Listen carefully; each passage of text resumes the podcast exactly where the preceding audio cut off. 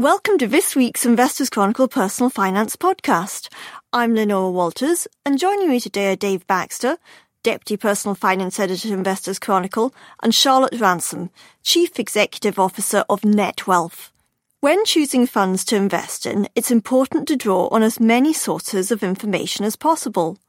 There's already a wealth of information available on data such as performance and fees, but this year, investors will be able to consult another measure of a fund's worth. Dave, what is this new information? Hi, Leonora. So basically, under some FCA rules that have come in, fund providers now have to, every year, produce a value for money assessment about their funds. So essentially, they have to argue whether their funds are providing value for money and why, and they have to look at measures such as the fees they charge compared with the cost of delivering that service, performance versus other funds, and other measures including whether funds have achieved economies of scale and whether these are being passed on to investors in the form of lower fees. How helpful will this actually be to investors? Hopefully, they should be extremely helpful because you can much more easily now, via these reports, look at how the funds are performing versus the competition and just how they're justifying, for example, the fees that they charge and whether they're doing what they're meant to be doing. Okay, I mean, that sounds helpful. Are there any shortcomings? Definitely some shortcomings. One interesting element of these reports is the FCA hasn't set a template for how you lay out your argument for value for money. So essentially, fund managers can argue in many different ways whether their fund is delivering that value or not. That means that for you as a private investor, it's harder to compare funds with others. But in fairness, it does make sense in some respects because funds aim to do different things. You have active funds, passive funds, and even within the same fund sectors, you may have very different approaches. I guess what's important to bear in mind is you need to look at these reports and see what the fund is doing versus the reason you picked it in the first place. Okay, now these are fairly new, but some people have already dipped their toe in the water. So, you know, which fund providers have come out of them? So we've seen, a few kind of come out so far. One example is Vanguard. They would probably be quite keen, I imagine, to get involved first because they come out quite well so far because a lot of their funds are passive. They compare quite well with the competition on fees and also their performance, again, partly because the passive element has held up very well. But also it's interesting to see that just with a couple of their equity funds, they haven't done well in recent years versus their benchmark. So you can start to see where fund providers are or aren't kind of standing up. Another example is Rathbones, who focus on a variety of active funds. What's interesting is one of their funds, the Global Alpha Fund, has struggled in performance terms versus other funds. That is a fund mainly run for one institution, and it seems that the sort of scrutiny of how it's doing may now lead to it being wound up. Okay, so some far-reaching consequences there. I mean, are there any other, let's say, perhaps unexpected implications that the publications of these value for money reports could have? Yeah, so I think the greater scrutiny that they're bringing should result in some, to be fair, disruption for investors, but positive disruption mainly. So you should see fees come down in various ways. For example, if you're in a more expensive share class, then it's likely that you'll be moved into a cheaper one if one's available. You may also see funds generally cutting their fees, moving away from some fee structures that might be harder to justify, such as performance fees. Also, and this is perhaps a more disruptive element, with funds that are struggling in terms of performance, you may see some big changes, so they may change the management teams, but they may also, fund providers may be quicker to either merge underperforming funds into other products or simply close the funds because they're not doing the performance. Okay. Charlotte, do you think that the Financial Conduct Authority's new fund value for money assessments will really help investors establish as to whether this is the case? Hi, thanks, Leonora. We think the aim's a good one. I mean, as a reminder, the research by the regulator found that authorised fund managers, or AFMs, hadn't considered robustly enough the value they offer to investors under the existing rules, and that had led them to believe that it could be resulting in harm for investors through poor value products. However, the criteria do seem deliberately vague to facilitate this, and investors may rightly be cynical about how each asset manager can declare a clean bill of health across all their funds, especially when it's in a formal annual report. Overall, though, we welcome the fact that the assessment has been integrated into the SMCR, the Senior Managers and Certification Regime process. Okay, I suppose one issue I have... If the asset managers themselves write the reports, are they really objective? Yeah, I mean, in our view, it's a difficult task that the FCA has set. How can they be truly objective? We haven't seen any high-profile cases yet of any fund who have found themselves to be lacking, which suggests that there may be a lack of objectivity. I think what we've seen in the past is that there can be a tendency to apply the letter of the law rather than the spirit. And what I hope we find this time is that there's slightly better behaviour on the back of the requirement for the value for money assessment. What else can investors do themselves to try to ensure that the funds they're thinking of investing in already hold are good value for money? Well, for actively managed funds, it's tricky. We're sceptical about how investors or their advisors can anticipate when a given fund manager will outperform. And even when they have done, the drivers of success can be unclear. So what does value for money actually mean in this context? Our process focuses more on ensuring that each fund targets the particular market exposure we're looking for, and it does so in an efficient, repeatable way.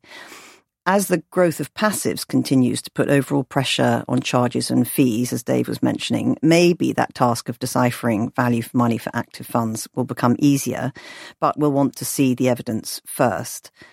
In terms of costs and charges specifically, there are often several different types of charges which investors really must try to understand and compare, because this is fundamental to assessing value for money. Asset management is often consumed as part of a bundled offering. So, for example, it sits alongside administration or platform services. And costs will vary across providers, but it is possible to get to a consistent evaluation of charges by breaking down all of the different costs. So if we think about direct costs, you have things like the annual management charge, a platform charge. There will be a type of service charge, for example, advice. There might be custody, tax reporting, and so on. And then there's also indirect costs like portfolio turnover, dealing spreads, foreign exchange, and so on. And it's really important for investors to get to the bottom of those different charges. OK, thank you, Charlotte. Some really helpful suggestions. After years of holding back from UK equities, funds investors appear more confident on this asset. And in December, these types of funds made net sales of £1.3 billion. But some investors who invest directly in UK equities are not so sure because they think there's still a number of risks. Dave, you've been speaking to one of these investors.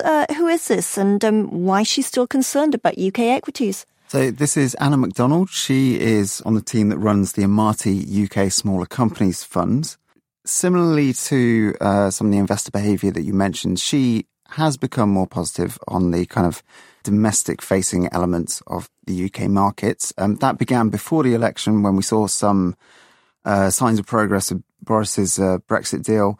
And then after the election, that confidence grew. But it's interesting, the way she put it was there's no slam dunk because, as we've discussed on the show before, there's still plenty of uncertainty. There's still the cliff edge risk with Brexit. And this is a long and potentially difficult process. OK, so how's she positioned the fund to deal with these risks? So she's been increasing her domestic-facing exposure. For example, recently she's been adding to some house builders such as Redrow, Granger, MJ Gleeson. But she's still balanced. When I asked her what her balance of domestic and kind of overseas-facing companies was, it's an even split, it's 50-50. She's concerned about those things and kind of positioned accordingly. I mean, is she worried about anything else? Yeah, she raised a bigger structural trend that's probably of concern to many equity managers, which is the de-equitisation of the stock market. So the fact that many companies, particularly sort of high-growth tech names, now can quite easily get funding privately. That means companies are less likely to list on the market. And she said that last year, you know, you had a really low level of kind of IPOs in the UK. So that's just, it makes it harder for her to find opportunities. Okay. I mean, is this stopping her from adding new investments to TB Amati UK Smaller Companies Fund? It's making her life harder, but there are still some interesting investments that they're finding. One that she mentioned was Pebble Group. They focus on areas like promotional merchandise, for example, branded umbrellas, that kind of thing. They IPO'd in early December. What's interesting is that came before the election, when markets and investors were still, you know, a bit sort of uncertain. And that allowed the funds team and some other investors to basically demand a better price. OK, thank you, Dave. And readers' full interview with Anna McDonald, co-manager of TB Amati UK Smaller Companies Funds, in this week's Investors Chronicle. Charlotte, we've just been talking about instances of investor caution for reasons such as Brexit. How much has this deterred investors from putting their money into markets? Yeah, it's interesting. The uncertainty surrounding Brexit has hung over investors for the past few years and has really been a major factor. We conducted some research at the end of 2019 and found that more than 2/5 or 41% of prospective investors were deterred from putting cash to work, with 41% of them citing Brexit as a deterrent. And then wider political uncertainty, which is clearly linked to Brexit, was quoted in 38% of cases. OK, now, it may seem wise to try to avoid certain risks by not investing, but are there any downsides to doing this? I mean, you know, is there a cost to caution? Yeah, investors need to know that there will always be risks to investing. And there are times when the economic and political backdrop can be quite off-putting for prospective investors. And this is often when tensions are closest to home and sensitivities are therefore the most acute, as we found during the Brexit discussions. The problem with this is that by being too cautious, investors run the risk of missing out on investment returns that are being generated more broadly, potentially regardless of any uncertainty nearer to home. So last year, for example, which had its fair share of uncertainty, a somewhat cautious portfolio with a 40-60 split between equities and bonds returned 8.8%, which on a pot, for example, of £250,000 would have meant a return of £22,000.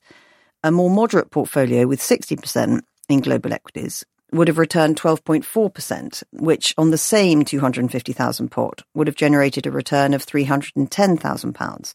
So there's a real cost to being too cautious and staying in cash for too long. OK, I mean, what can investors do to avoid missing out on returns while still trying to mitigate risks? We really believe the best way to avoid missing out on returns is to be invested rather than sitting on the sidelines. Ensuring you have a balanced and well-diversified portfolio will minimise exposure to individual events and enable you to benefit from the returns that long-term investment can offer.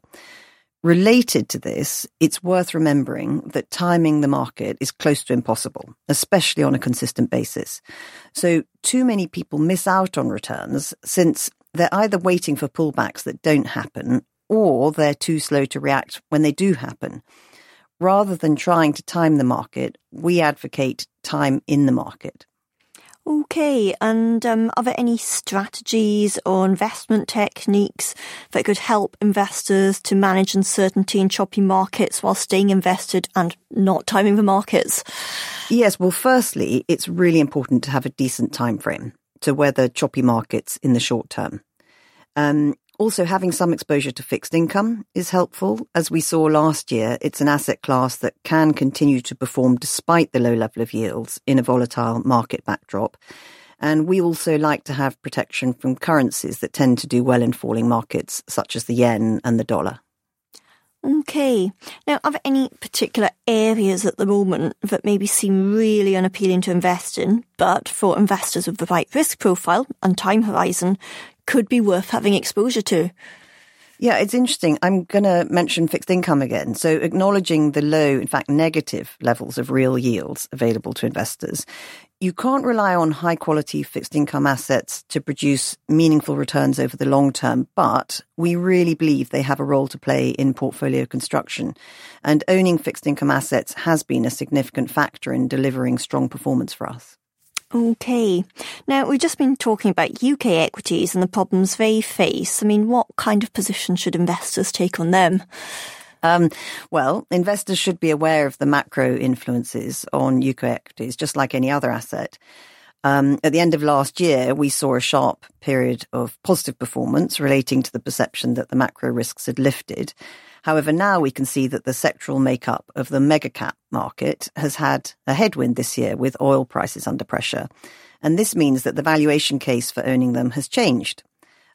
We still think it does make sense to hold domestic UK exposure, and we focused more of that than usual in the FTSE 250, so the mid-cap part of the market, as part of our UK exposure in diversified portfolios for investors willing to take some equity risk.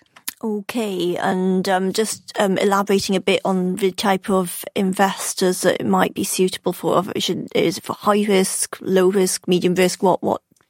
Well, as we said before, you can equities up with fixed income. So as long as there is some tolerance for equity types of risk in order to earn their returns, then we think that it can be relevant for a pretty broad class of investors.